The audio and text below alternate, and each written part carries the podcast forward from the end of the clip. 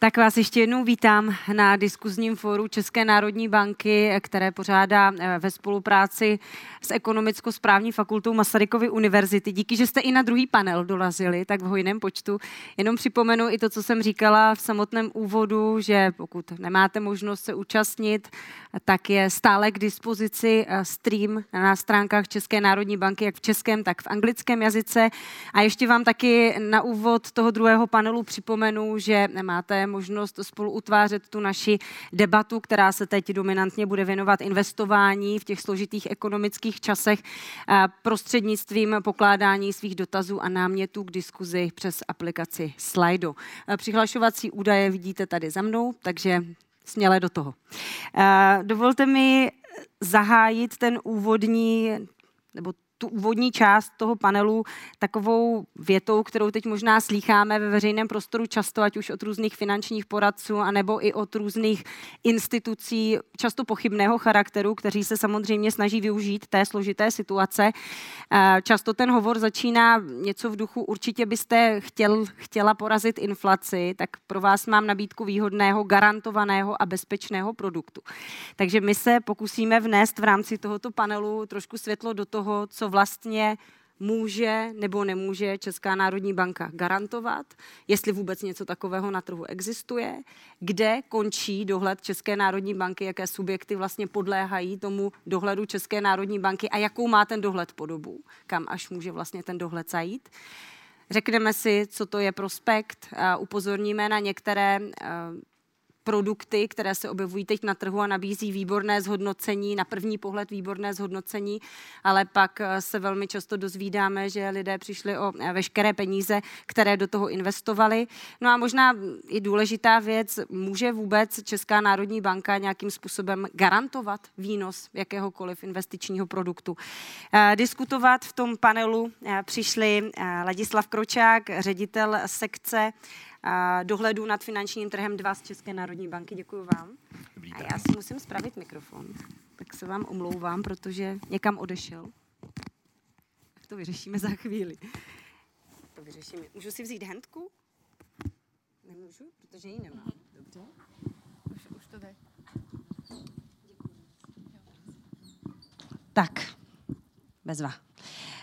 Pak mi dovolte přivítat zde taky Janu Brodany, výkonnou ředitelku Asociace pro kapitálový trh České republiky. Dobrý den. Dobrý den. A Michalu Moravcovou, odbornou asistentku z katedry financí ekonomicko-správní fakulty Masarykovy univerzity. Moc vás všechny vítám, díky, že jste dorazili. No a poprosím o úvodní prezentaci a úvodní slovo o otevření celého toho panelu pana Kročáka. Já děkuji, děkuji za slovo a e, přeji dobré odpoledne také ode mne, dámy a pánové. Já bych si dovolil trošku sestoupit z toho makrosvěta, kterému jsme se věnovali v té první části a podívat se spíš na, ten, na, na ty mikrozáležitosti nebo ten, ten mikrosvět. Ta prezentace nebo to téma navazuje možná jen zdánlivě na to první téma, ale jak už zde zaznělo, řada domácností se snaží v současné době tu inflaci porazit a snaží se k tomu využít nejrůznější nástroje. Jedním z nich jsou nástroje kapitálového trhu, což je určitě zajímavá příležitost, nicméně skýtá také celou, celou řadu rizik a některá bych si zde dovolil představit. Jen možná na úvod stručné představení kapitálového trhu v České republice. Vidíte, že ten strom těch subjektů, co se týče druhu i počtu, je poměrně košatý a to zde nemáme ještě uvedeno více než 2000 fondů zahraničních, které jsou zde oficiálně nabízeny a téměř 600 obchodníků eh, s cenými papíry zahraničních, kteří mají takzvanou notifikaci, to znamená, jsou zapsány na příslušných listech České národní banky a mohou zde poskytovat přeshraničně své služby. Eh, když se podíváme na tu strukturu kapitálového trhu. Já jsem z ní vypreparoval tu distribuční část, která je nejpočetnější a když se podíváme na ty subjekty, eh, tak jak si je dělíme, to znamená obchodníky s cenými papíry a investiční fondy, případně investiční společnosti, tak vidíme, že ten vývoj v počtu eh, investičních, eh, pardon, obchodníků s cenými papíry je dlouhodobě relativně stabilní. I ta vnitřní struktura těch typů, těch společností je ve své podstatě neměná, nebo tam dochází jen k malým pohybům daleko dynamičtější. Pak je vývoj ve fondech kolektivního investování nebo vůbec investičních fondech jako takových. A největší dynamiku především v posledních letech zaznamenáváme u fondů kvalifikovaných investorů, to znamená investoři, kteří mohou investovat eh, tuším 125 tisíc euro, ekvivalent někde kolem 3 milionů korun za určitých podmínek, ale ta hranice může být snížena až na milion korun. Takže tyto fondy zaznamenávají největší boom, největší nárůst v poslední době, jsou nejvíce atraktivní, je to také dáno možnostmi, eh, které jsou těmto fondům dány legislativou, kdy ta legislativa je daleko rozvolněnější. Na druhou stranu to samozřejmě sebou nese i tu skutečnost, že uh, ta ochrana těch kvalifikovaných investorů uh, je uh, nižší tak pak když se podíváme na vývoj objemu zákaznického majetku nebo aktiv ve fondech, tak zase zde vidíme tu dynamiku hlavně u fondů a zase tažena těmi fondy kvalifikovaných investorů. Nicméně vidíme, že tam jsme se ještě nedotkli ani jednoho bilionu. Na druhou stranu u obchodníci s cenými papíry spravují zákaznický majetek už nad 6 bilionů, což je na naši ekonomiku si myslím poměrně zajímavé číslo. Na druhou stranu vidíme tam určitou korekci za poslední, za poslední rok, ale to je dána vývojem na trhu, takže nic zatím dramatického. Takže se dá říct, že kapitálovému trhu se v České republice daří, utěšeně roste. Roste také počet klientů, což je určitě velmi dobře. Jen za posledních 12 měsíců jsme zaznamenali nárůst, který nám reportují námi dohlížené subjekty skoro milion klientů, což na 10 milionovou populaci je obrovské číslo. Samozřejmě je třeba si tam představit nějaký overlap, protože jsou klienti, kteří využívají služeb několika subjektů, takže se nám tam v té statistice objevují, objevují několikrát. Takže se dá říci, že české domácnosti přicházejí na chuť investování, což je samozřejmě dobře a pro kapitálový trh eh, určitě, určitě správně eh, v rámci uvažování o nějakém, řekněme, produktovém mixu z pohledu zhodnocení investic, případně zajištění na stáří, i když chápu, když se tady tak rozhlédnu, že to asi není momentálně vaše téma. Na druhou stranu třeba připravovaný, eh, připravovaná, připravovaný eh, fond dlouhodobých investic, tuším, ano, se to bude jmenovat, tak tam možná najdete, najdete i zajímavá řešení pro vaši věkovou kategorii, ale to je hudba nějaké, doufejme, že blízké budoucnosti. S jakými, řekněme, produkty se může běžný retailový investor na trhu nejčastěji setkat, tak samozřejmě jsou to ty cené papíry kolektivního investování, eh, dluhopisy, akcie, eh, v menší míře už potom deriváty, pro, možná pro spoustu retailových klientů doufejme, že menší míře deriváty, hlavně co se týče třeba těch CFD produktů, ty, které tady za chvíli, za chvíli zmíním, ty jsou skutečně vysoce, vysoce rizikové a Eh, klienti, kteří do nich nastoupili, tak velmi často, tak jak už tady zaznělo, přišli mnohdy o své celoživotní úspory. Takže když se podíváme na eh, příklady nejčastějších rizik nebo problémů, se kterými se jako dohled eh, potýkáme a hlavně se s nimi potýká trh, tak jsem si dovolil je vylistovat zde. Není to prosím taxativní výčet, je to skutečně to, co momentálně je tím největším, největším strašákem když začnu u právě těch rozdílových smluv eh, CFD, Contract for Difference, je možná důležité si říct, že žádný subjekt s českou licencí, respektive s licencí České národní banky, nenabízí v současné době k dnešnímu dni produkty tohoto typu. Jsou zde všechny nabízeny přeshraničně. Velká část těch subjektů, kteří je zde nabízejí, mají licenci vydanou kyperským orgánem dohledu, ale máme zde i jednu velmi aktivní firmu s německou, s německou licencí. Pardon. Všem ty produkty jsou eh, z mého pohledu naprosto nevhodné pro běžného klienta. Eh, z mého pohledu je to gambling. Ten klient nenabývá to podkladové aktivum a tím může být nějaký, já nevím, měnový pár, komodita, eh, akciový index, ale spekuluje de facto na cenu nebo pohyb té ceny toho aktiva. Což si celá řada klientů neuvědomuje, takže tady není možnost si ten produkt takzvaně vysedět. Když se ta cena pohyb, pohybuje negativním směrem, tak uh, není možné uh, si počkat uh, na nějakou korekci. Stejně tak je tam eh, velmi často používána takzvaná páka, to znamená, jinými slovy, ty lidé mohou přicházet o ty peníze poměrně velkou dynamikou, velkou rychlostí. My jsme jako Česká národní banka v roce 2019 vydali takzvanou produktovou intervenci, to jsme omezili některé parametry, které mohou tyto produkty nabízené zákazníkům mít. Jedna z nich je omezení velikosti páky, druhá, eh, druhá věc, kterou jsme si mysleli, možná trochu naivně, že bude dostatečně varovat ty investory, tak je informace, povinná informace u té, u té prezentace, jaký procentuální podíl klientů je ve ztrátě. A ty procenta se pohybují někde okolo 80% a když potom máme rozhovory s některými klienty, kteří skutečně takhle přišli o stovky tisíc, někteří dokonce o miliony, tak oni přiznají, že viděli tu informaci a přesto je to nevystrašilo. Takže teď přemýšlíme, co jiného tam ještě napsat. Jak máte na cigaretách ten nápis, jako a lidé stejně kouří, tak bohužel jsme zjistili, že některé mechanismy fungují i tady. Dalším příkladem potom jsou korporátní dluhopisy, velmi medializovaná záležitost, tak se jí budu věnovat jen možná okrajově ale jak tady paní moderátorka zmínila, eh, možná se zastavit to, co znamená schválený prospekt. Velmi často jsme využívány marketingově, ukazuje se, že ČNB je velmi kvalitní marketingovou značkou, schválila ČNB, je to garantováno, nekupte to. Eh, to, že ČNB schvaluje prospekt, znamená pouze a jedině to, že ten dokument obsahuje formální náležitosti, které ze zákona obsahovat má.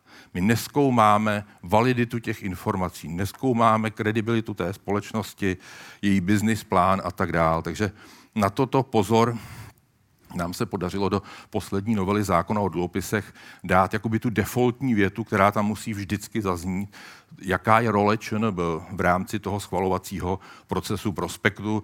Zatím, co jsme měli možnost vidět, subjekty to dodržují, na druhou stranu bohužel ani to některé investory neodradí. Možná bych se zmínil u toho posledního bodu možnost distribuce regul, ne, ne, neregulovanými subjekty.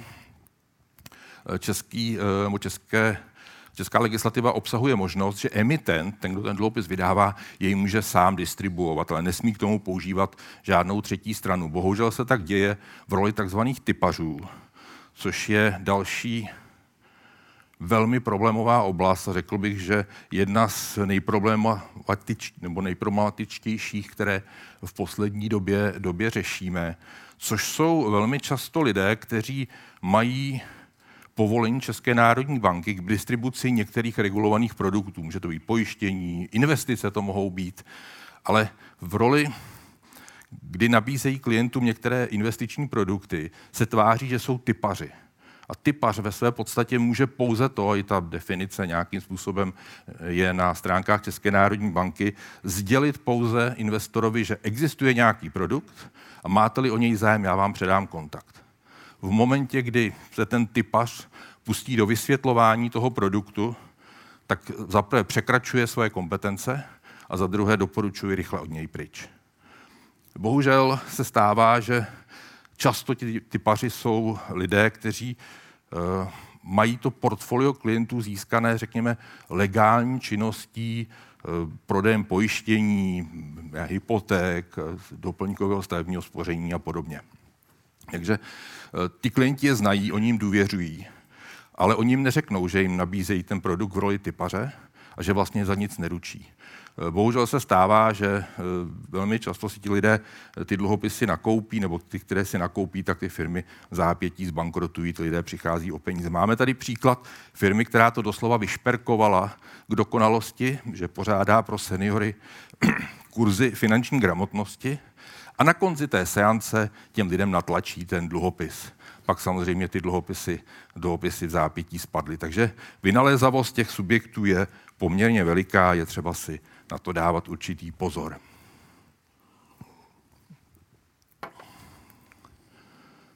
Tak dalším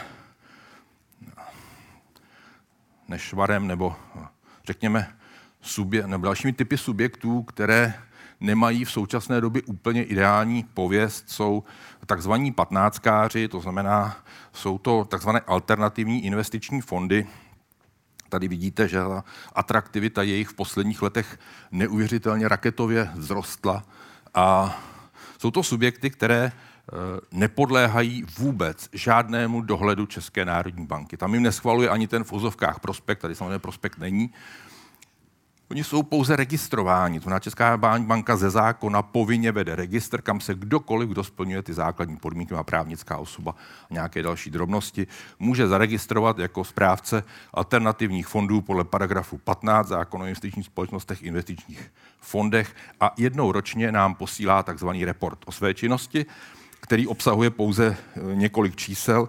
My ten report nekontrolujeme, ani ze zákona nemůžeme a naší úlohou jedinou je Eh, udělat z toho eh, určitý sumář, který na roční bázi posíláme do ESMI, Evropského orgánu dohledu, který sleduje vývoj těchto subjektů. Zase bohužel eh, v případě těchto patnáctkářů se nám velmi často objevují ti tzv. typaři, anebo i subjekty licencované investiční zprostředkovatele, kteří svým zákazníkům doporučili investice tohoto, tohoto nebo těchto, těchto subjektů. Z těch posledních kaus si možná vzpomínáte, eh, myslím, že je o investment se to jmenovalo, eh, nebo Growing Way, ten legendární, legendární mladý investor. Eh, teď tady máme, myslím, VC International, další společnost. A tam, ty, když sečtu třeba tyto tři firmy, jenom tyto tři firmy, tak se jedná o ztráty zhruba 6 miliard. Takže to nejsou vůbec jakoby zanedbatelná čísla pro investory. Tak, dalším rizikem je přeshraniční poskytování investičních služeb, teď už jen velmi, velmi ve stručnosti. Eh, zmínil jsem, že máme zhruba 600, 600 eh, obchodníků s cenými papíry, kteří jsou nějakým způsobem notifikováni pro práci nebo pro nabízení svých produktů v České národní bance, nicméně jen malá část z nich tady skutečně poskytuje aktivně ty služby. Třetina z nich je, jsou kyperští obchodníci, tam zase velká část těch, kteří uh, mají kyperskou licenci, působí v České, v České republice, tak uh, nabízejí právě ty produkty typu CFD. Co je možná u se vrátím zpátky, u toho přeshraničního poskytování služeb třeba mít na paměti, ono to není nic proti ničemu, není to nic špatného, ale třeba si uvědomit, že pokud dojde k nějakému sporu, neřeší jej Česká, Česká národní banka. Musíte komunikovat s domácím orgánem dohledu, v jeho jazyce, případně v angličtině v lepším případě, a samozřejmě eh, řídí se to právním řádem té země, ze které ten, ten subjekt pochází. Přes určitou harmonizaci poměrně významnou v rámci evropského práva, tak pořád jsou tam nějaké národní diskrece eh, v těch jednotlivých normách které ty subjekty využívají, takže eh, pozor i tady na to. Tak a potom poslední z těch eh, rizik eh, je oblast podílových fondů. No to zní možná trošku divně, podílové fondy jsou obecně vnímány jako nízkoriziková záležitost. Já se k tomu do jisté míry přikláním. Je tam splněna ta podmínka velké diverzifikace, je tam profesionální portfolio management, takže v tomto ohledu naprosto v pořádku. Nicméně, co je tam důležité, je eh, časový horizont. K tomu se ještě za chvilku dostaneme, eh, čas, časovému horizontu.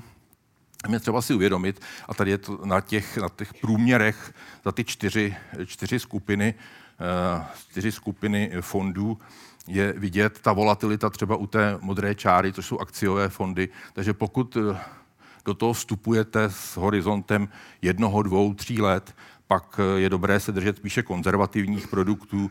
Vidíme, že se třeba dobře daří nemovitostním fondům. Eh, na druhou stranu, pokud máte delší časový horizont, je možné zvolit nějakou agresivnější investiční strategii. Jak moc eh, ten fond je rizikový, respektive třeba dynamický, je vidět potom na té sedmibodové škále, která je nějakým způsobem standardizována. Měli byste u každého prospektu toho fondu nebo těch takzvaných klíčových informací se tady tu tady to číslo dočíst a vidět, jaké riziko vlastně podstupujete. Tak, co by měl investor zvážit v rámci svých investičních rozhodnutí? Některé věci už jsme tady zmínili. Uh, možná, možná bych zmínil, zmínil i to, že by klient měl určitě rozumět tomu produktu. Prostě, jako doporučuji, doporučujeme všem, pokud nerozumím tomu mechanismu, jakým způsobem funguje ten produkt, je lepší do něj raději neinvestovat. Stejně tak je třeba si uvědomit, že na kapitálovém trhu není nic garantováno. Prostě pokud vám někdo nabízí investici garantovanou, jak už zde zaznělo paní moderátorky, eh, nic není garantováno. Ani jistina, ani výnos kapitálový trh prostě funguje jiným způsobem eh, a svým způsobem naštěstí, protože zase samozřejmě jsou tam daleko větší možnosti, ale je třeba si uvědomit ty principy, ty mechanismy fungování, abyste, jak se říká, říká nenaletěli. Tak já se možná vrátím eh, k investičnímu horizontu. Slíbil jsem, že o něm více promluvím. Z mého pohledu je to jeden z nejdůležitějších parametrů, který by člověk měl zvažovat. Když se podíváme třeba na německý akciový index DAX za posledních 30 let, tak tady vidíme, vidíme ty poměrně silné korektury, nicméně ta křivka popularity stále stoupá a e, dneska se nacházíme v nějaké fázi, která doufejme, jak tady naznačil i, i pan kolega Král, že dojde k nějaké korekci, tak doufejme, že ten zobáček, který tam vidíme na konci, je tento dobré, ten dobrý signál té korekce a vrácení se k nějakému normálu toho růstu. Nicméně ty zakrouškované body jsem si dovolil tam zvýraznit právě tu volatilitu s ohledem na e, investiční rozhodování a zvažování toho časového horizontu. Pokud do něj nastoupíte v nevhodnou dobu a máte jen limitovaný čas na to, kdy potřebujete vyexitovat z té eh, investice, tak se můžete dočkat nemilých, nemilých překvapení. Tak a pak jsou tam další věci, jako likvidita investičního nástroje. To znamená, když si koupíte například dluhopis, tak je otázka, jestli pro ně existuje sekundární trh, jestli je někde obchodovatelný, kdo určuje jeho cenu a podobně jak dochází k vyplácení kuponů, eh, jestli to není třeba konvertibilní dluhopis. Eh, to znamená, že se vám na konci vrátí třeba podíl na firmě, pokud ta firma ale je jen prázdnou skořápkou, pak ten podíl nemá pro vás žádný, žádný smysl, žádnou hodnotu. Jsou tam další prvky, takže je to všechno obsaženo v prospektu, v těch emisních podmínkách. Já vím, že to je čtení zhruba 30-60 stránek, není to úplně atraktivní, ale věřte mi, že vám může ušetřit spoustu, spoustu starostí a peněz. Důležité je také, jaká služba je vám poskytována. O typařích jsme mluvili, pak tam máme různé další typy služeb, execution only, až po tu, po tu nejvyšší, to je investiční poradenství, případně dokonce aktivní asset management, náklady, eh, na jakém principu je odměňován poskytovatel služby? Zase strašně důležité, není to nic proti ničemu, ale třeba si uvědomit, jak je placen ten, kdo vám ten produkt nabízí, kdo vám jej někdy dokonce až nepříjemně vnucuje, jaké, jaká je jeho motivace. I to by mělo vstoupit do těch vašich úvah o eh, té investici, jestli investici uskutečnit či nikoliv. A samozřejmě platí jako nejen na investičním trhu, na kapitálovém trhu, že by člověk měl všechna ta rozhodnutí dělat s rozmyslem, rozvahou, ne pod časovým tlakem, takové ty nabídky, že nabídka je limitována, teď mi to hned podepište, za chvilku trhy spadnou. Ne, nic takového, prosím. Jako neakceptujte a nechte si vždycky čas na rozmyšlenou. A ideální je pardon, ověřit si ty informace z dalších zdrojů. Jestli to, co mám ten člověk říká, je i pravda. A právě třeba v těch případech těch typařů. Samozřejmě investiční rozhovor by měl končit nějakým zápisem, který byste měli spolu podepsat a v tom zápise mělo být napsáno, o čem bylo e, s vámi hovořeno.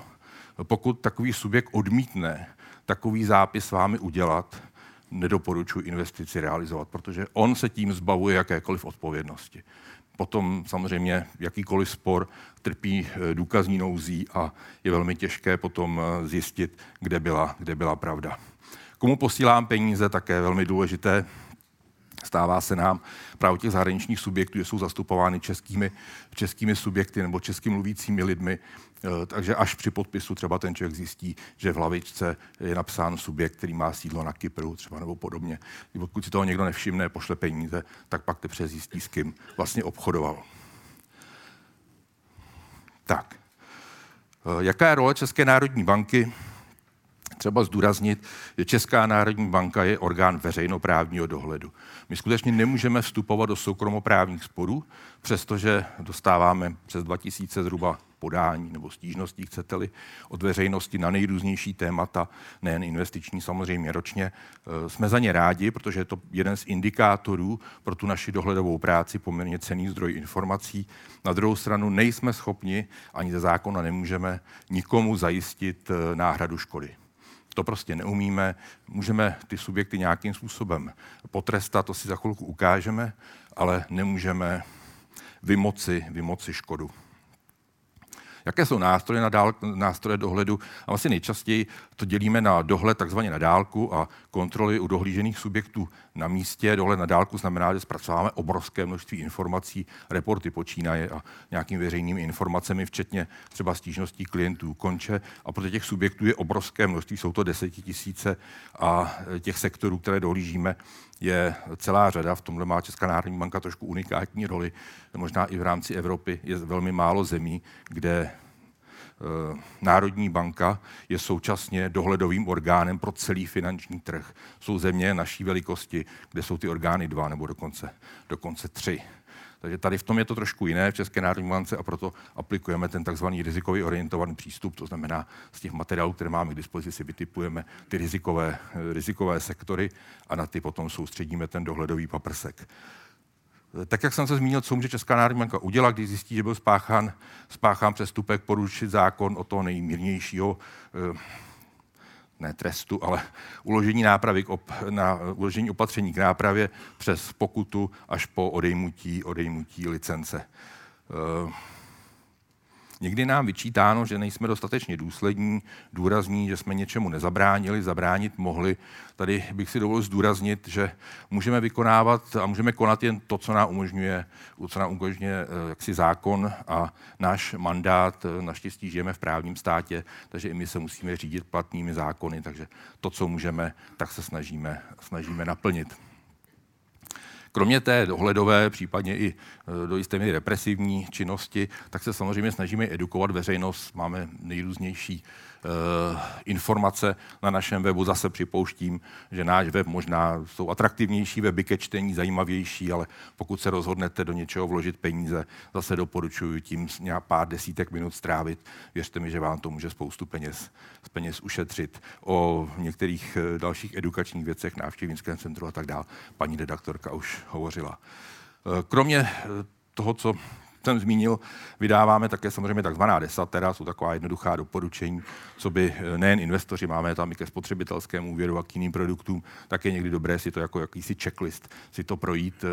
Může to být zase poměrně užitečná věc a tím mi dovolte pro tento okamžik skončit, poděkovat vám za pozornost a protože jsme na univerzitní půdě, tak bych si dovolil zakončit myšlenkou, že největší ochranou pro klienta jsou jeho vlastní znalosti. Děkuji.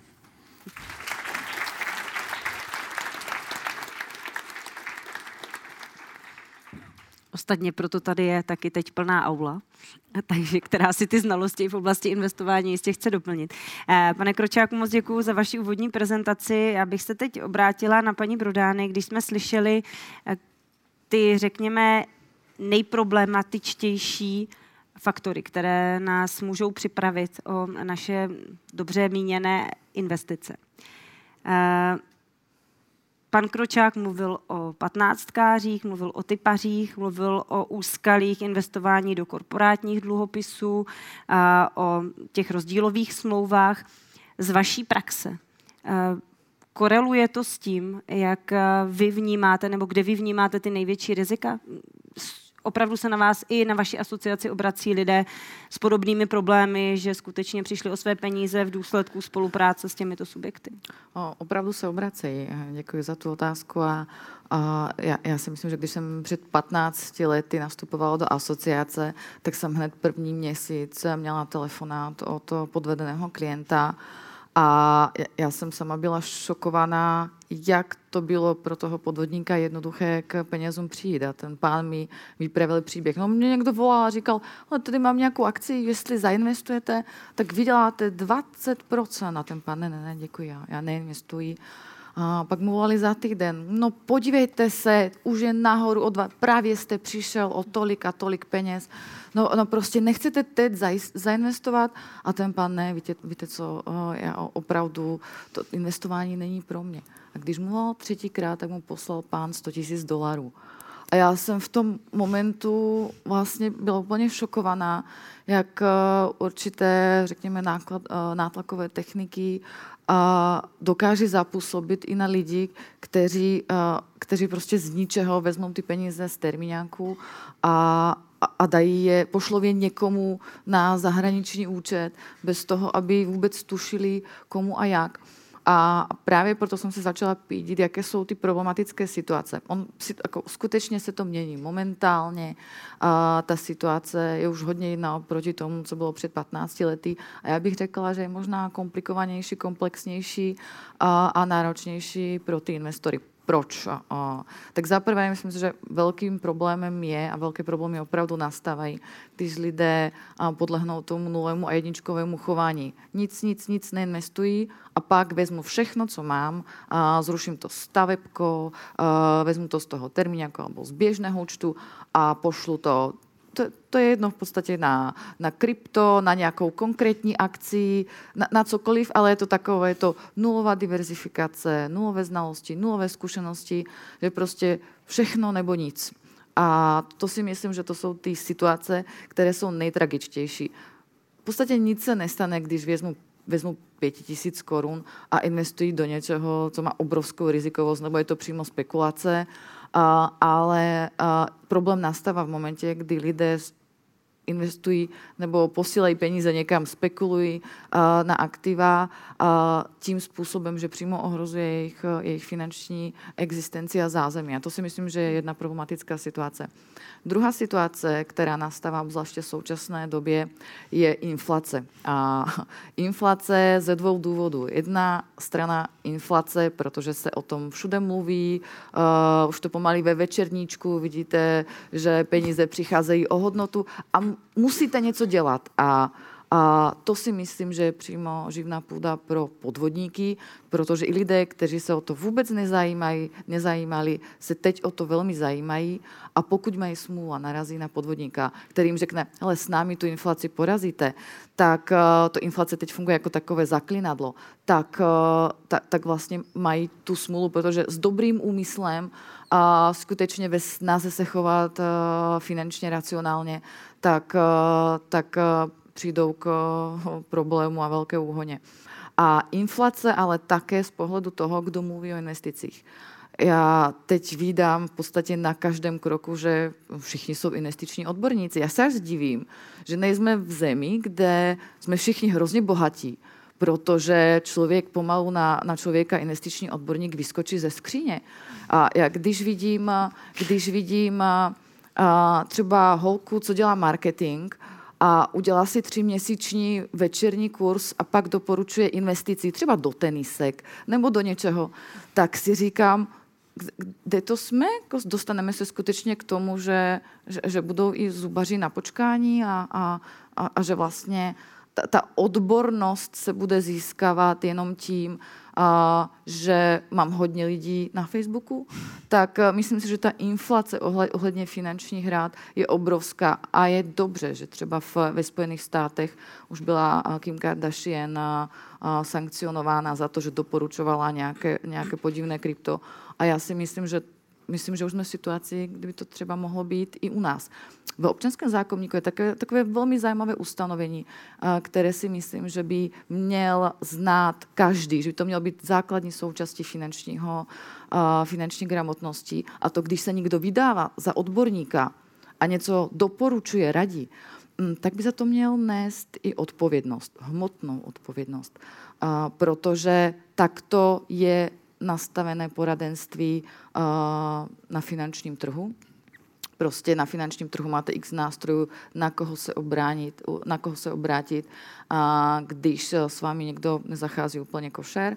A, a, a tohle to by mělo platit i pro všechny a, samozvané influencery. No a třetí, třetí oblast, kde si vnímám, že, že je problém. A tady bych se trošičku více zastala, zastala investorů nebo, nebo klientů.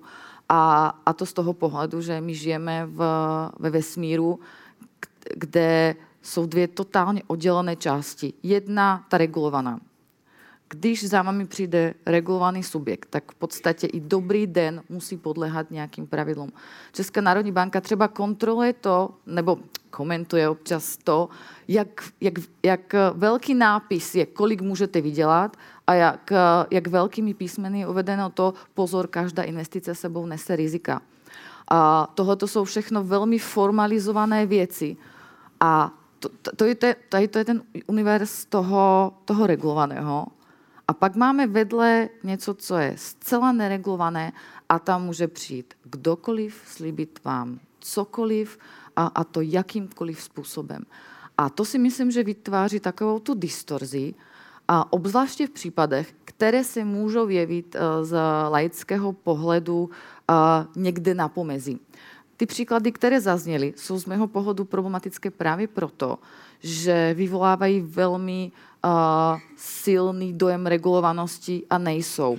Byla tady zmínka o tom, že prospekt je schválený Českou národní bankou. A to prostě, my jsme ve světě, kde ten stejný korporátní dluhopis může být nabízený obchodníkem, který musí projít všechny povinné informace, uh, udělat zápis a nevím, které všechny kroky do detailu. A pak může být nabízen jakoby tím typařem, který, který může říct, tady to je garantované, zajištěné Českou národní bankou, zcela bezpečné, výnos 10% a více. A vlastně tady to je pro ty lidi matoucí. Já myslím, že tady je velký prostor pro, pro regulaci, která v tom regulovaném sektoru bych řekla přináší zase velmi zjednodušeně, no jako hodně komplexné, bych řekla, že finanční trh je mnohem regulovanější než třeba potravinářství nebo farmaceutika nebo cokoliv jiného, co si představíte. A, a přináší tři oblasti, které pracují v prospěch klienta. První je informace. A je velmi regulováno to, jak a co vám musí jakýkoliv prodejce uh, říct.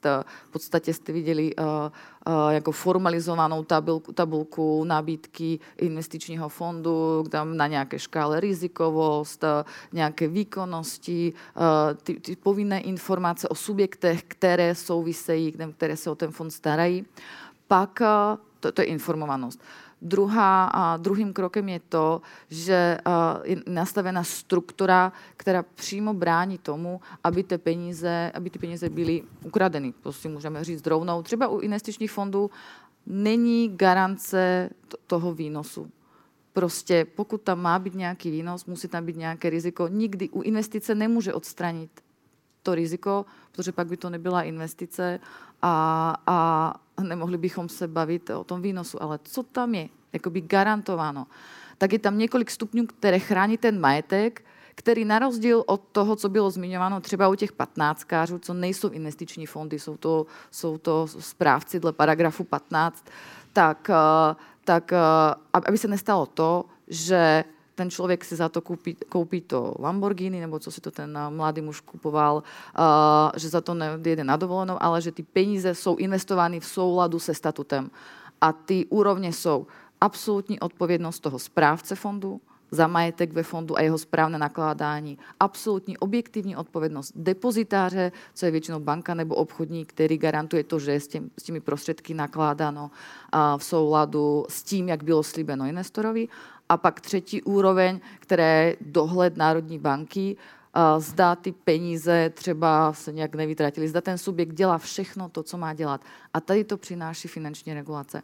Takže když bych to měla shrnout, tak, tak tady by bylo dobré, aby nemohlo docházet k situacím, kdy pro lidi není zcela zřejmé, zda se nacházejí v té regulované části, která je celým procesem chrání, aby nepřišli o celý majetek a aby vždycky museli vědět, měli možnost vědět, že se nacházejí, nacházejí v nějaké části, která může být e, velkou spekulací a kde nemají žádnou, v podstatě žádnou ochranu. Já bych si dovolila to, paní Moravcová, možná trošku spojit na vás tu otázku, protože my jsme slyšeli, kam až sahá dohled České národní banky, slyšeli jsme, že sahá jenom tam, kamu to umožňuje zákon. Jestli tam podle vás je prostor pro nějaké zpřísnění. A pak přichází zde i otázky právě prostřednictvím aplikace Slido, které míří na to, co říkala paní Brodány a to, že by měli být ti podvodníci nebo ti lidé, kteří se snaží nějakým způsobem podvodně zacházet s našimi finančními prostředky, které jim v dobré víře svěřujeme, potrestání, sankcionování, ať už jde o ty konkrétní fondy, ale nebo aby nesli opravdu nějakou finanční zodpovědnost za to i lidé, kteří skutečně takové produkty nabízí a můžou člověka přivést až ke ztrátě. Tyhle dva směry, to je něco, co by pomohlo zprůhlednit ten investiční trh, i v té současné situaci, která prostě pro ty investory není jednoduchá. Snaží se ochránit své peníze, říkali jsme to v úvodu, a ty běžné produkty, které jsou na trhu dostupné a jsou brané jako bezpečné, prostě zdaleka ty peníze proti té současné inflaci neochrání. Uh, tak možná začneme tím, že vlastně jsme tady zmiňovali, že jsou tady jako kdyby dva uh, rozličné světy. Uh, takže mm, podle mě jako to řešení bychom měli hledat někde v tom jako nějakém správném označení pro toho investora, aby se dokázal zorientovat, teda ve kterém tom světě je. A ona, ono možno jako mm, nějaké nápovědy tady jsou, ale ten problém spíš je v tom, že ta sféra, která je mimo ten silný dohled České národní banky, tak právě používá ty argumenty České národní banky ve svůj prospěch. A jako už jsme měli ten prospekt schválený Českou národní bankou, nebo ty patnackáři, kteří uvádějí, že vlastně jsou registrováni u České národní banky. Jednoduše ten investor, a je to úplně pochopitelné, se nezorientuje uh, v této terminologii. Skutečně musí hodně vyhledávat, aby se v tom zorientoval, aby našel nějaké odlišnosti v tom názvosloví.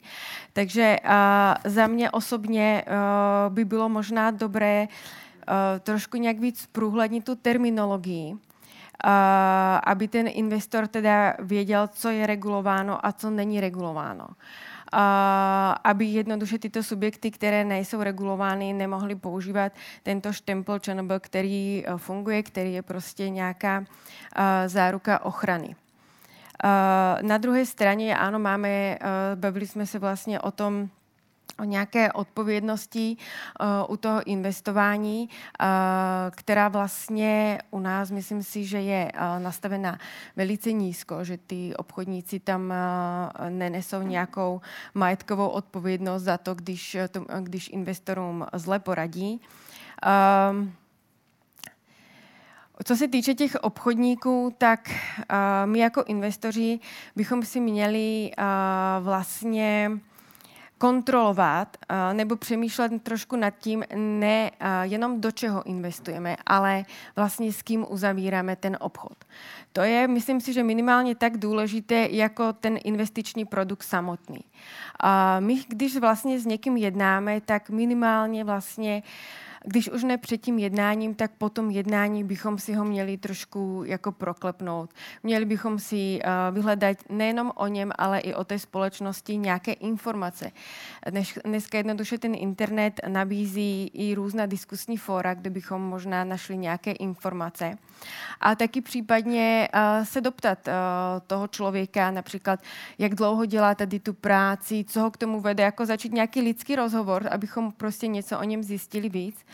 A když zjistíme, že je to například nějaký nováček, který nabízí tento produkt měsíc, dvě a předtím dělal něco jiného, tak možná zkusit oslovit někoho zkušenějšího a zjistit jeho věc pohledu. Protože vlastně správný investiční poradce by měl fungovat nejenom na té bázi, že je odměňován za prodej toho produktu, což vlastně jsme se o tom bavili, ale jednoduše tak to je. Oni jednoduše prodávají a ta odměna z toho prodeje tam je. Ale uh, správný, správný poradce by vlastně měl fungovat i na tom, že si buduje nějaké jméno, nějaké renomé, nějaký vlastně portfolio těch klientů.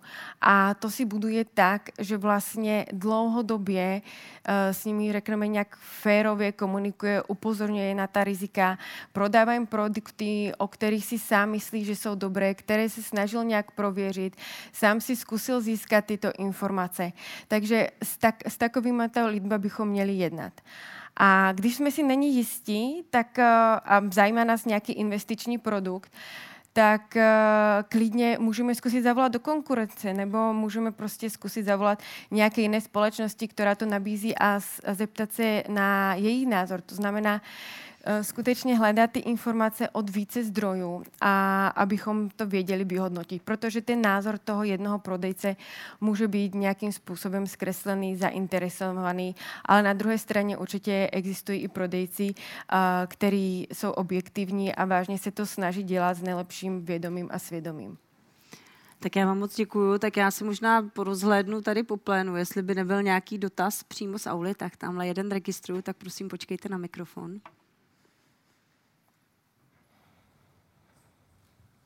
Děkuji za možnost uh, přímého dotazu. Eh, já jsem se tady dozvěděl spoustu věcí o regulaci a snaze třeba ještě větší regulace. A já se potýkám osobně trošku s jiným problémem. Padla tady taky uh, možnost spořit na, na stáří pomocí investic. A mě poněkud vadí, že s podporou státu můžu investovat jenom do jakýchsi penzijních fondů, které v prvé řadě jsou drahé, protože mají minimálně 1% z objemu aktiv ročně, pokud jsou to akciové fondy. A e, schází mě ta možnost vlastně investovat s podporou státu do individuálních akciových titulů, tak jak je to třeba ve Spojených státech, s tím, že prostě e, ty znalosti jsou, jsou mojí ochranou, já si ty akcie prostě vyberu, dám je do toho eh, svého obchodního účtu. Jsou tam samozřejmě určité podmínky, například nesmíme předčasně prodat a tak dále. A mě by zajímalo, eh, jestli jako se toho mám šanci ještě dožít, že tady takováto možnost bude. Děkuji.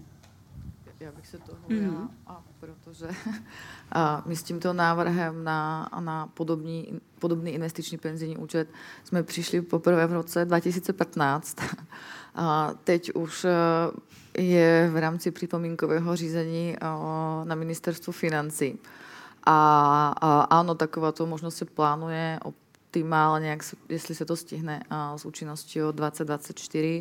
A pan ředitel Kročák už, e, už, už to zmiňoval. Původně se takovýto typ produktu jmenoval účet dlhodobých investic, nově se bude jmenovat investiční penzijní účet a v podstatě tam má třetí pilíř, bude se stávat ze tří produktů penzijních fondů, které na rozdíl od těch ostatních budou mít i státní podporu a, a dále tohoto účtu a, a IŽP, jak je, to, jak je to dosud, s tím, že tyto další dva produkty budou mít možnost toho daňového odečtu.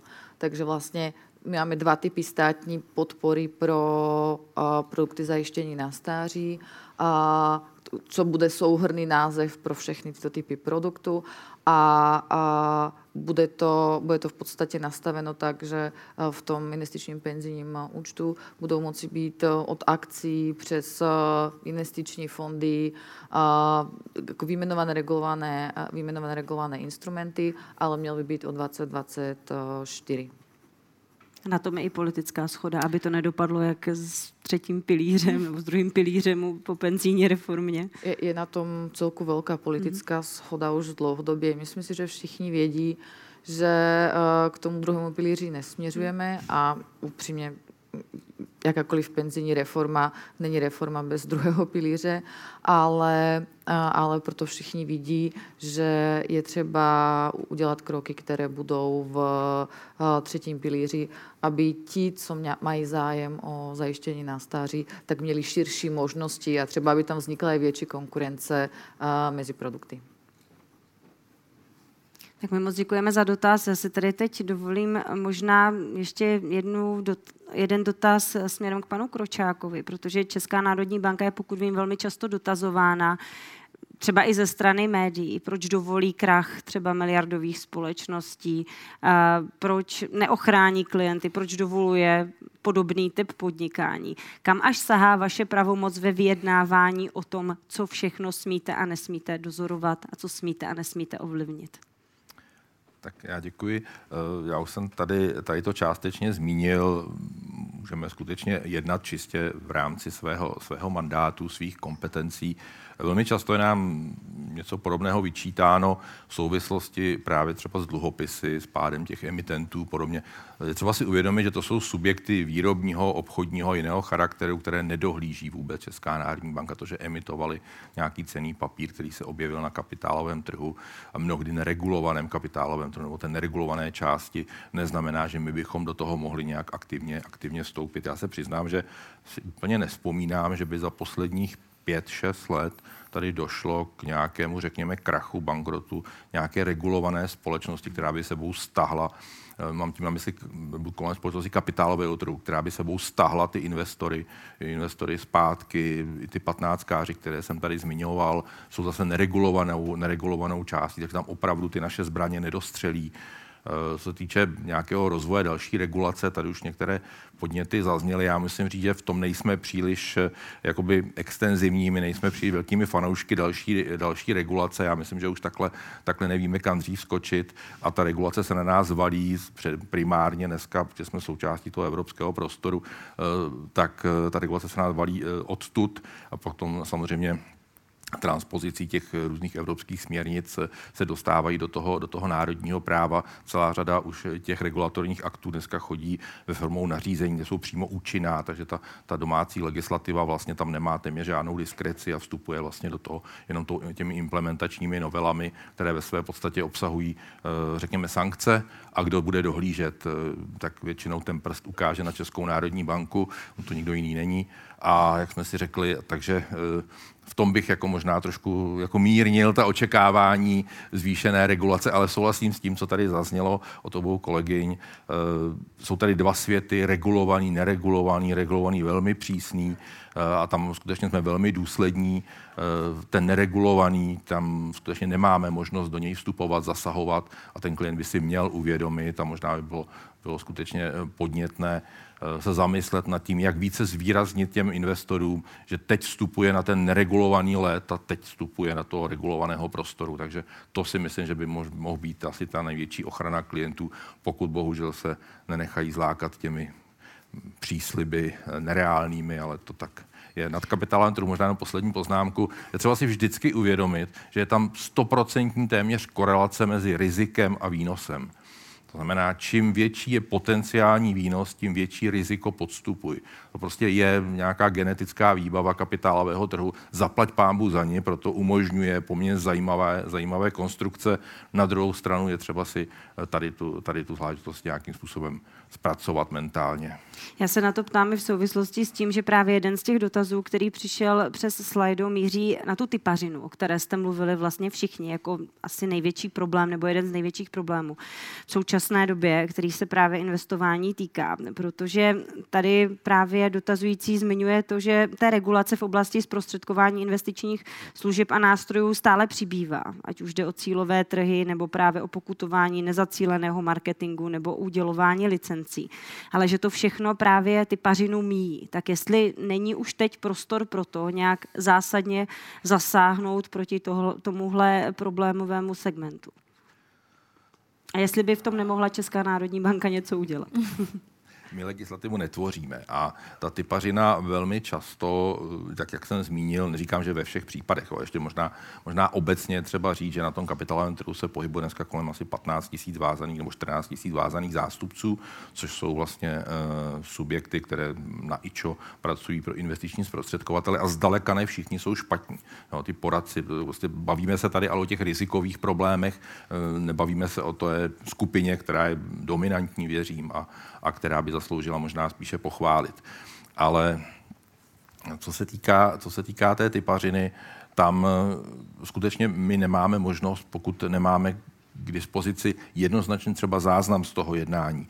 A v současné době poměrně intenzivně diskutujeme, diskutujeme otázku třeba nahrávání telefonních hovorů. Dříve v zákoně bylo nahrávání, pak to vypadlo, pak se tam zpátky dostalo v jiné podobě a bohužel zatím jsme se úplně neschodli interně a ani s industrií eh, o tom, jak eh, se postavit k té otázce nahrávání telefonních hovorů, protože samozřejmě drtivá většina těch kontaktů se prvotně děje po telefonu a potom už jsou vlastně jen zprocesovány na nějaké osobní schůzce. A eh, dokud se nedostaneme skutečně, a i ta historie ukázala, že dříve jsme odstíhali řadu subjektů právě na základě nahrávek. Dokonce to byly i dokonce v jednom případě si pamatuju, to byl i obchodník cenými papíry, dluhopisy ZUT a, a, a podobně, že? poměrně známá kauza. A tam všechno pomohly nahrávky. Jako v momentě, kdy my nemáme tento základní nástroj, tak jsme de facto, tak střílíme slepými zbraněmi. No, takže e, to je věc, která teď prochází nějakou interní diskuzí v rámci ČNB. Uvidíme, jak se k tomu ve finále postavíme výkladově. Pokud e, budeme mít k dispozici nahrávky, tak si myslím, že to je obrovská ochrana těch, těch klientů. My dokonce pracujeme i s nahrávkami, které čas od času, je to velmi řídké, nám dá klient k dispozici. Sám si ten telefonní hovor nahrál. E, někdy byste nevěřili, co všechno jsou schopni ti zprostředkovatele těm klientům jakoby naslibovat. Takže říkám, nahrávky je třeba jeden, jedna, z těch, jedna z těch cest, která by, která by pomohla, ale ehm, jak, řekněme, změnit legislativu, abychom úplně, ehm, jak si, aby úplně vymizelo to typaření, to je, to je velmi obtížné. No, to je taková skutečně šedá zóna, která se velmi, velmi obtížně vstupuje. Tak já vám děkuji za další odpověď eh, z našich, jednomu z našich dotazujících. Eh, já bych se teď paní Brodány ráda zeptala, vlastně na to my celou dobu mluvíme o těch problémových produktech, o tom, eh, na co si dát pozor. Samozřejmě říkali jsme to. Doba složitá, investory se stávají i lidé, kteří se tomu velmi dlouho bránili, kterým třeba chybí potřebný nadhled, nebo právě i ty znalosti, jak je zmiňoval pan Kročák. Existuje vlastně nějaká bezpečná investice v současné době, která by ale nabízela, a teď vím, že to slovo rozumné je jako v uvozovkách, ale rozumnou míru zhodnocení těch našich úspor.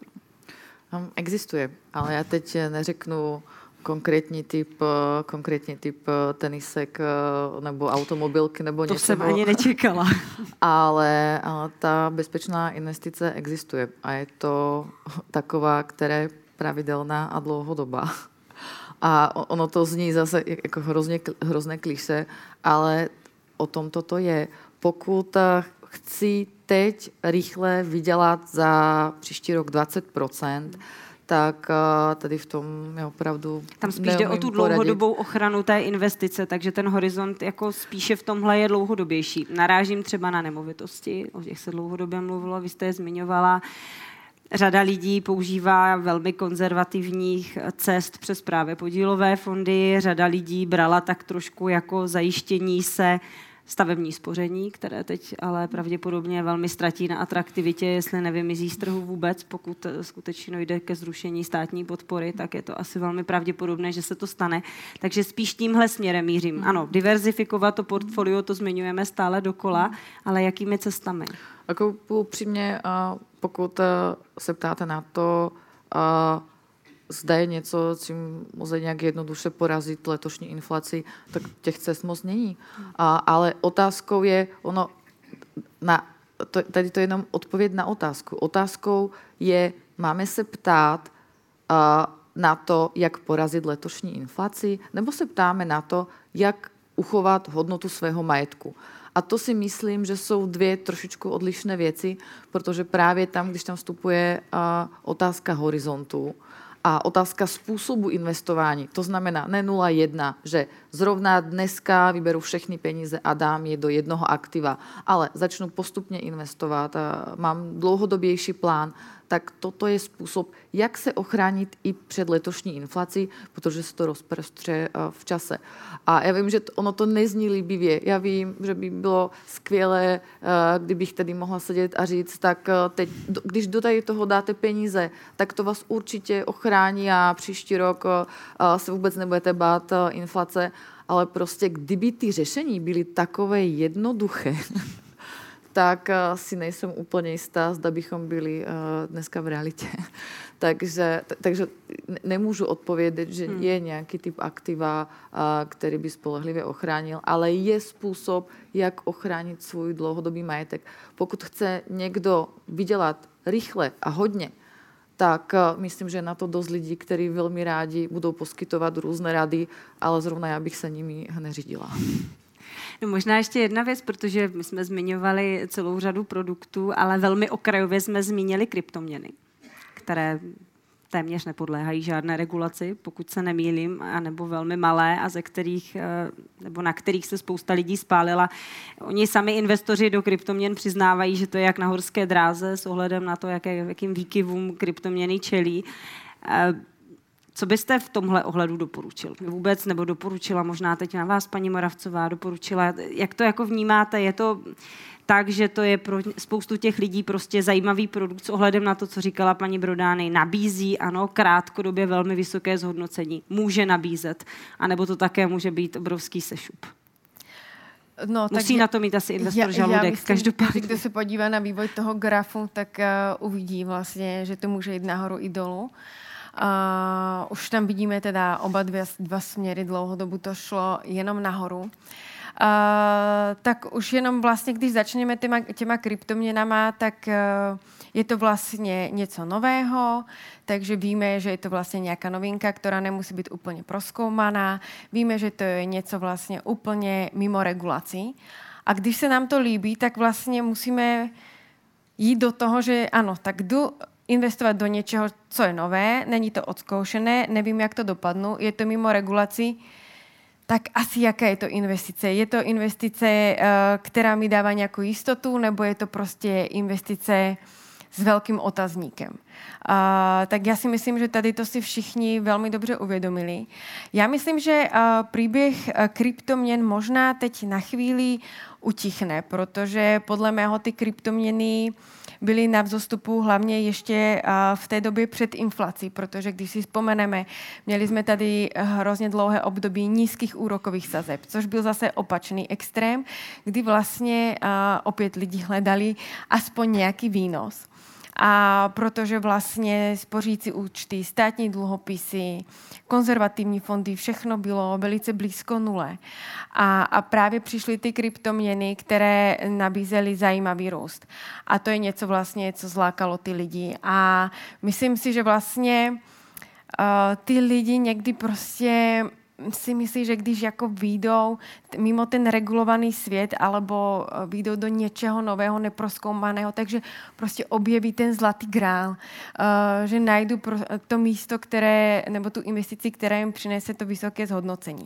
Dneska naštěstí ty kryptoměny teda oslably a myslím, že i díky tomu, že ty úrokové sazby rostou, takže vidíme, že prostě i ty lidi, kteří tam byli, možná, kteří nakoupili už i za ty nízké peníze, jednoduše ty měny opouštějí, protože ta tradiční aktiva jim, jim ten výnos nabízejí, protože už ty úrokové sazby vzrostly. A navíc, ty, když se podíváme vlastně na ty kryptoměny, tak jsou charakterizované jako alternativní investice. Alterna, slovo alternativní nám už samo napovídá, že je to něco mimo nějakou stabilitu, nějakou základnu, že je to něco jiného. A já si myslím, že vlastně každý, kdo do té investice jde, tak musí tam jít s tím, že dobrá, vyzkouším to, uh, naučím se něco nového, ale jít do takovéto investice s tím opět, dám tam do toho všechno, určitě na tom rychle vydělám, tak uh, právě tento přístup, myslím si, že je ten uh, velice problematický. Jeden dotaz tady taky míří k investičním dotazníkům. Jestli podle vás v praxi fungují a kde případně vidíte jejich největší mezery, to je možná na vás, pane Kročáku. Tak eh, v praxi fungují, pokud jsou správně nadizajnovány. Bohužel tam je určitá, určitá volnost, ona je celkem logická, protože každý subjekt má trošku jinak nastavený ten, ten investiční proces a jinak má nastavená ta aktiva, která distribuje. To je celkem log- a cílí na jiný trh. Nebo jiné skupiny klientů, takže tam ta volnost je celkem, celkem na místě. Máme příklady investičních dotazníků, které jsou dobře, dobře formulovány. Co je tam možná největší, největší slabina, je, že řada dotazníků je čistě formálních a spoléhá na to sebehodnocení klienta. To znamená, že nejsou, ty otázky jsou dokonce někdy natolik návodné, že pokud ten klient nechce v úzovkách vypadat jako hlupák, tak samozřejmě odpoví tak, jak ten, kdo mu předkládá ten dotazník, potřebuje, aby odpověděl, aby mu třeba mohl nabídnout co nej, řekněme, nejagresivnější investiční nástroje, které zase na druhou stranu jsou většinou spojeny také s největším, s největším tím fíčkem, s tím největším, tou pro, největší, největší provizí. Že kvalitní dotazník by měl investor poznat i podle toho, že eh, ty otázky nejsou tímto způsobem, řekněme, manipulativní, nebo manipulované, nebo manipulativně položené a že nespolehají jenom na to sebehodnocení a že jsou eh, kolikrát zacykleny tak, že se dvakrát, třikrát zeptají podobným způsobem na stejnou informaci a tím si vlastně ten zodpovědný poskytovatel té investiční služby měl ověřit, že to, co ten klient odpověděl, je skutečně, skutečně správně. Já bych ještě možná navázala na to, jak jsme mluvili o tom, jakým způsobem jsou odměňovaní finanční poradci, protože i k tomu míří jeden z dotazů, to, že vlastně fungují na základě provizí, tedy snaží se logicky maximalizovat svůj zisk. Tak jestli není právě kamenem úrazu tahle forma profitu, kdyby třeba fungovaly na základě poradenství například a byly financováni například přes hodinovou sazbu, jako v případě právních služeb, tak jestli by to nemohlo vést ke zlepšení, paní Brudány? Ono fungují i poradci, kteří jsou odměňováni na základě nějaké jakoby sazby, že nefungují v provizním systému. Nicméně myslím si, že je důležité zase vrátit se trošku do reality. Většina investic nezačíná tak, že se někdo ráno zbudí a řeknu si tak a teď zainvestuju. A podívám si, jaké jsou produkty, eh, udělám si rodinný rozpočet, kolik můžu investovat. A tak, takhle asi všichni tušíme, že to obzvláště v, v zemích střední a východní Evropy úplně nechodí. Ten investiční proces eh, nejčastěji začíná tím, že eh, člověk přijde do banky nebo za ním přijde nějaký poradce a zeptá se jej, co děláte se svými penězi, nebo vidím, že tady uh, máte nějaké jako prostředky, přemýšlel jste nad investicemi a že vlastně musí udělat velký kus finančního vzdělávání ještě předtím, než vůbec ten člověk zainvestuje. A to si myslím, že je právě ten rozdíl, který uh, nás odlišuje od té rozvinutější západní Evropy. Jak když bych měla doplnit heslo pana Kročáka, největší ochranou pro klienta jsou jeho znalosti, tak já bych tam doplnila jeho znalosti a zkušenosti. Protože právě to, toto je něco, co brání tomu myšlení 0,1 a, a širokým možnostem, jak naletět podvodníkům, ale prostě člověk si to investování musí právě vyzkoušet na vlastní kůži. A když se vrátím zpět k provizím, takovýto poradci existují, jsou jich, já si myslím, že už stovky, takže v podstatě je z čeho vybírat, ale když se bavíme o té většinové populaci, tak, tak tu je třeba k tomu investování a vůbec k tomu nakládání s penězi nějakým způsobem dovést. A vlastně tohoto důsledkem je, je provizní systém. A když bych to měla nějak uzavřít, na to bude nejlepší, když v momentě, když všichni začnou trošičku investovat, zkusí si to, zažijí si, jaké je to podívat, na, podívat se po roce, dvou, třech na svou investici, ať už je to těch 500 korun do pravidelných investic, už, už 300 korun měsíčně lze začít investovat, tak si ti lidé na to podívají, zjistí, jak, jak můžou být ty trhy volatilní a pak ta situace bude už, už trošku jiná. Zatím je to tak, že většina lidí nemá rodinný rozpočet a většina lidí nenakládá s těmi penězi úplně uh, nejracionálnějším způsobem. Možná mě napadá ještě zmínit vlastně situaci, kdy člověk už investuje, protože velmi často je hybatelem toho, co budeme dělat a i hybatelem toho, jestli se rozhodneme zainvestovat ne zdravý rozum, ale emoce, nějaký strach z neznámého a toho teď zažíváme v té ekonomice celou řadu. Strach z toho, že nevíme, jak vysoko bude inflace, nevíme, eh, jakým způsobem se tam promítnou vlivy z okolních zemí, jak se promítne třeba eh, do akcí, do dluhopisů, válka na Ukrajině. Jak se vlastně teď chová akciový a dluhopisový trh, po té, co běží už nějakou dobu ten konflikt.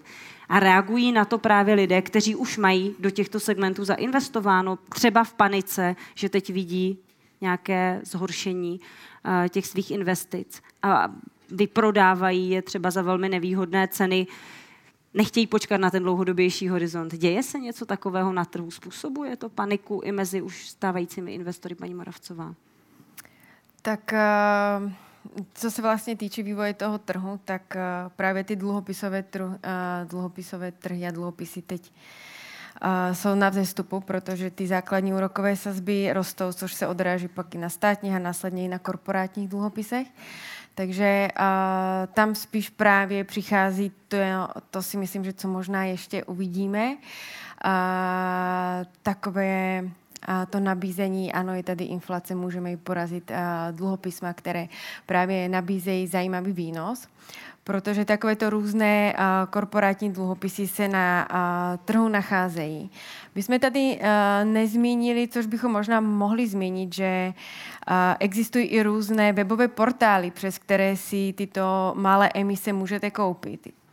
Nevím, jestli je tady zmiňovat nebo ne, a kde právě najdete takovéto různé dluhopisy, některé právě mají na sebe i takové, že akce, některé mají na sobě právě, že prospekt schválen ČNB, a, a toto je, myslím si, že něco, co o, může být jako zajímavé z pohledu toho, těch nějakých potenciálních problémů, protože uh, co jsem se teď dívala, tak tam byly dluhopisy, které měly 12-15%, což je jako celkem vysoký výnos. A jsou to prostě ty malé emise uh, mimo, mimo, do, mimo i toho, aby museli mít uh, schválen prospekt emitenta a vlastně uh, prodávají se takhle, uh, takhle na webu.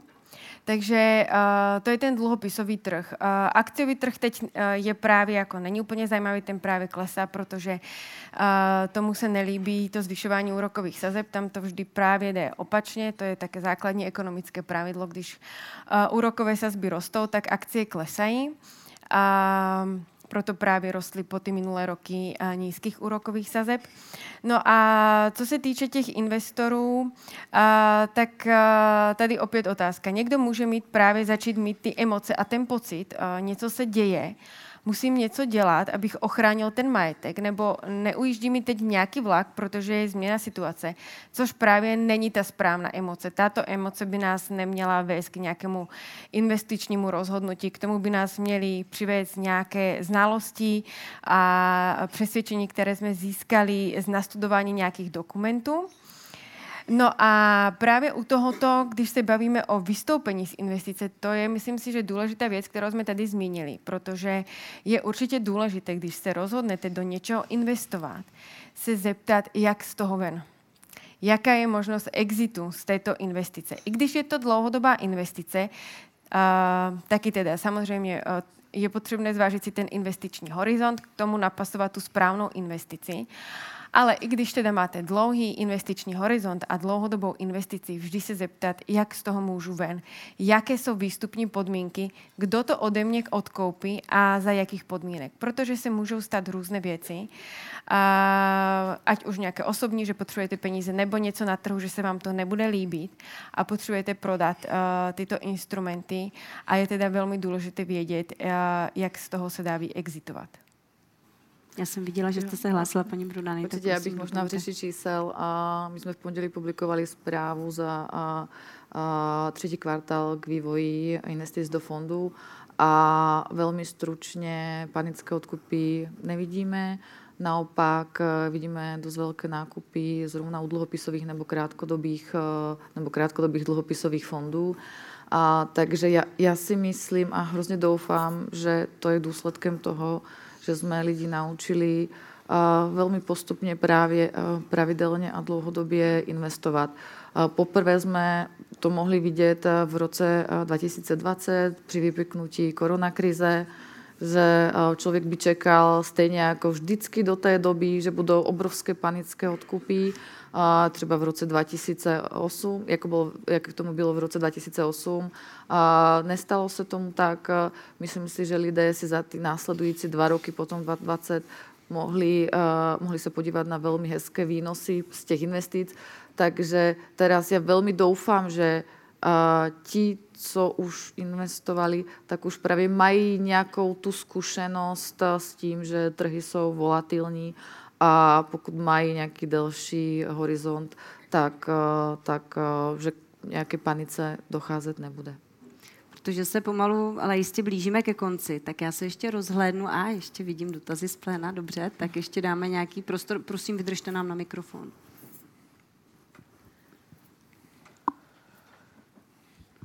Tomáš Garčík, dobrý den. Já jsem chtěl směrovat dotaz asi na pana Kročáka. Mě v té vaší prezentaci zaujal ten růst objemu fondu kvalifikovaných investorů. Má, má proto Česká národní banka nějaké vysvětlení a vnímá nějaké riziko v růstu objemu těchto investic? Děkuju.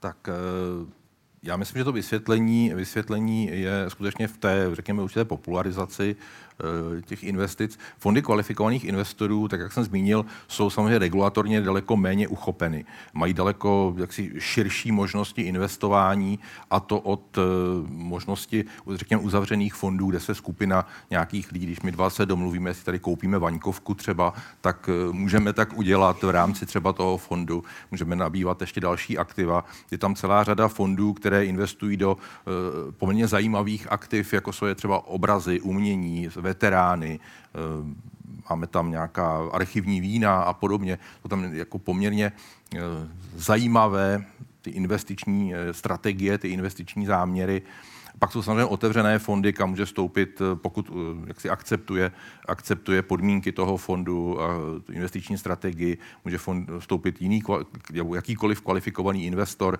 který se k té nabídce dostane. Jsme řekli, ten limit je milion za určitých podmínek, případně pokud jsou ty podmínky jaksi méně přísné, tak, tak je to zhruba ty, ty 3, miliony, 3 miliony korun. Ta atraktivita skutečně roste a ukazuje se, myslím, že ten eh, terminus technicus kvalifikovaný investor se do českého právního řádu dostal někdy kolem roku 2011 11, tuším 12. A samozřejmě eh, v té době milion byl něco jiného, než je, než je milion dnes. Tak samozřejmě ukazuje to jednak eh, možnost investovat do poměrně zajímavě, dynamicky, agresivně do zajímavých aktiv, které ten investor třeba zná ze svého hobby nebo práce, jedna věc. A druhá věc je, že i ta eh, hranice zase není pro řadu investorů až tak vysoká. Ten milion prostě dneska v té společnosti má poměrně hodně lidí a no, když máte někde garzonku, někde na, na sídlišti, tak už máte jen 3-4 miliony majetku, takže, eh, takže se pohybujeme v jiných cenách. Co se týče eh, té druhé části otázky, jestli tam spatřujeme nějaká rizika, musím říct, že ne protože pro nás je to skutečně, jsou to kvalifikovaní investoři, oni splnili nějaké regulatorní podmínky a e, nějaká systémová rizika nějakého krachu právě díky té obrovské diverzitě těch aktiv, do, které, do kterých oni investují, tak tam pro, pro trh jakoby nevidíme. Já děkuji za odpověď a ještě možná poslední dotaz stihneme. Tam pan kolega na kraji. Eh, dobrý den, Lukáš Marek. Eh, já bych se chtěl zeptat, mně přijde, že moc toho nezaznělo na tu hranici, kde končí ten dohled České národní banky a začíná právě osobní zodpovědnost investorů. Eh, tak bych se rád zeptal pana Kročáka a paní Brodány, kde tuto hranici spatřují. A rád bych ten dotaz podnítil takovým krátkým příkladem kdy jsem v jednom pravomocném rozhodnutí České národní banky našel výtku, že byl investorovi prodán investor, eh, nástroj investiční s možností 100% ztráty i přesto, že v investičním dotazníku nevyplnil, že je ochoten akceptovat 100% ztrátu. Ono to zní možná racionálně, ale v kontextu nějakého portfolia může tato jedna investice být nějakou jako menší částí a to celé portfolio pořád může splňovat tu neochotu akceptovat 100% eh, ztrátu. Tak by mě zajímalo, kde teda leží ta hranice, kdy už má nezodpovědnost sám investor a kde ještě Česká národní banka uh, hodlá dohle, dohlížet?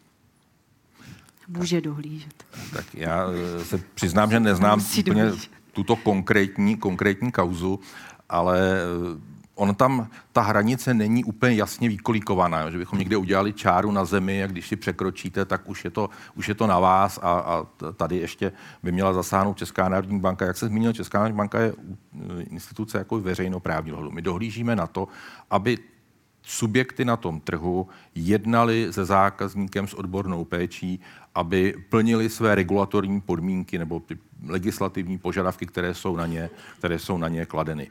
Máme k tomu nějaké vynucovací nástroje, některé jsem, některé jsem tady, tady zmínil. To je, to, je na, to je naše role. Samozřejmě velkou roli v tom má investor. On by měl skutečně postupovat obezřetně. My jsme zde zmiňovali některé příklady, řekněme, trošku možná lehkomyslného zacházení s vlastními penězi. Pořád je tam prostě velká část odpovědnosti toho investora. On by si měl ve finále vybírat té nabídky těch investičních produktů a tak, jak tady eh, mnohokrát už zaznělo, měl by si ověřovat ty informace. Tam skutečně, jako pokud za mnou někdo přijde, byť je to člověk, se kterým jsem třeba dělal pojištění chaty, tak to ještě neznamená, že mu budu stoprocentně důvěřovat. Je ta zodpovědnost investora je v tom, aby si vždycky odpově- aby si vždycky uh, ověřil ty informace z více zdrojů, zvážil v klidu. Zazněla tady otázka emocí. Jako emoce prostě z mého pohledu do biznisu vůbec nepatří. O to si může si koupíte nějaké značkové tričko, ale určitě ne, když někam vkládáte celoživotní úspory, tak jako nemůžete podlehnout té nákupní emoci, když vám někdo řekne, teď je to super, teď je to výhodné a musíte rychle. Takže eh, říkám, ta hranice se velmi obtížně hledá. Eh, možná je dobře, že není, že jsou tam nějaké jako, jakoby, jakoby překryvy, ale ta role investora je de facto klíčová. On rozhoduje o svých penězích ve finále.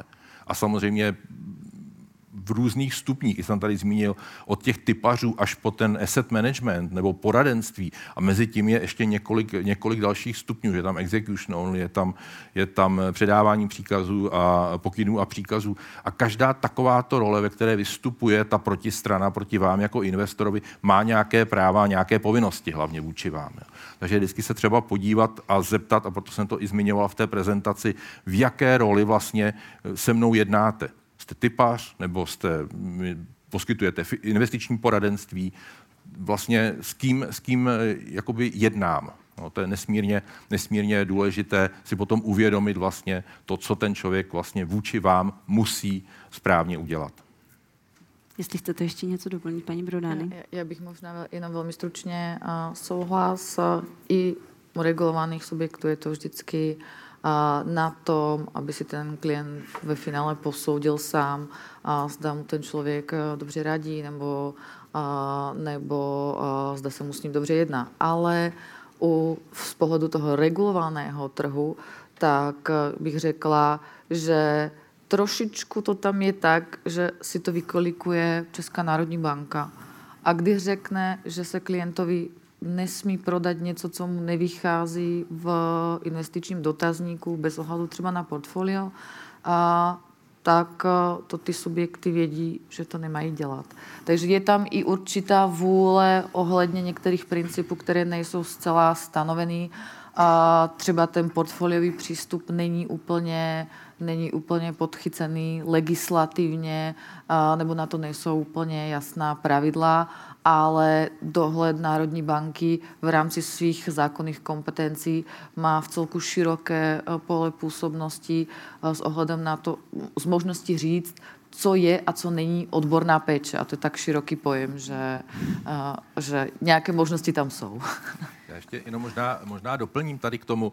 Eh, samozřejmě investor může nabít do svého portfolia i produkt, který neodpovídá jeho investičnímu profilu, ale musí to jasně deklarovat. Musí jasně deklarovat, že je si vědom toho rizika, je si vědom toho, že kupuje něco, co v úvozovkách kupovat nemá a musí to být někde zadokumentováno. To je, to je samozřejmě, eh, to je samozřejmě, samozřejmě možné. Eh, nicméně z hlediska product governance by se nemělo stát, že mu ten zprostředkovatel ten produkt vůbec nabídne. Pokud s ním klient přijde sám, že někde viděl nabídku něčeho a že to chce a že chce eh, od toho zprostředkovatele, aby mu eh, takovou, takový, takový produkt eh, zprostředkoval, jeho, jeho nákup, tak samozřejmě ano, za těch podmínek, o kterých jsem hovořil. Ale nemělo by se stát, že mu to jakoby nabízí sám ten zprostředkovatel. Tak já moc děkuji za vaše dotazy, vám moc děkuji za vaše odpovědi. Já myslím, že jsme vnesli světlo do celé řady témat. Samozřejmě některá zůstala otevřená a možná budou předmětem nějakých dalších diskuzí, třeba i dalšího diskuzního fóra České národní banky, které bude připravovat ve spolupráci právě zde domovskou univerzitou, eh, Masarykovou univerzitou a fakultou ekonomicko-správní. Moc vám děkuji, že jste přišli. Asi možná dobré na závěr říct, že celou řadu rad třeba pro investory najdete právě i v rámci toho desatera na stránkách České národní banky. Celá řada rad je právě i na stránkách asociace a asi to podstatné zachovat chladnou hlavu, nerozhodovat se na základě emocí, ať už jakýchkoliv. A vždycky se, pokud možno, poradit s někým, komu důvěřujeme a kdo třeba v té oblasti dlouho se pohybuje a dlouho podniká, má už nějaké výsledky za sebou, a tak vám přeju, abyste byli obezřetní a nepouštěli se do ničeho, z čeho by vám případně mohly pramenit nějaké problémy. A, a moc vám děkuji za tuhle diskuzi i za to, že jste ji spolu utvářeli. Celá řada dotazů zůstala nezodpovězená, za to se omlouvám, bohužel nebyl pro ně, pro všechny prostor, ale jak jsem slibovala, na stránkách České národní banky se pokusíme a panelisté pokusí zodpovědět veškeré dotazy, které byly položeny a na které se nedostalo. Ještě jednou díky za vaši účast, díky i všem, kteří nás sledovali na streamu České národní banky. Přeju vám hezký zbytek dne, ať se vám daří. Naschledanou. Děkuji.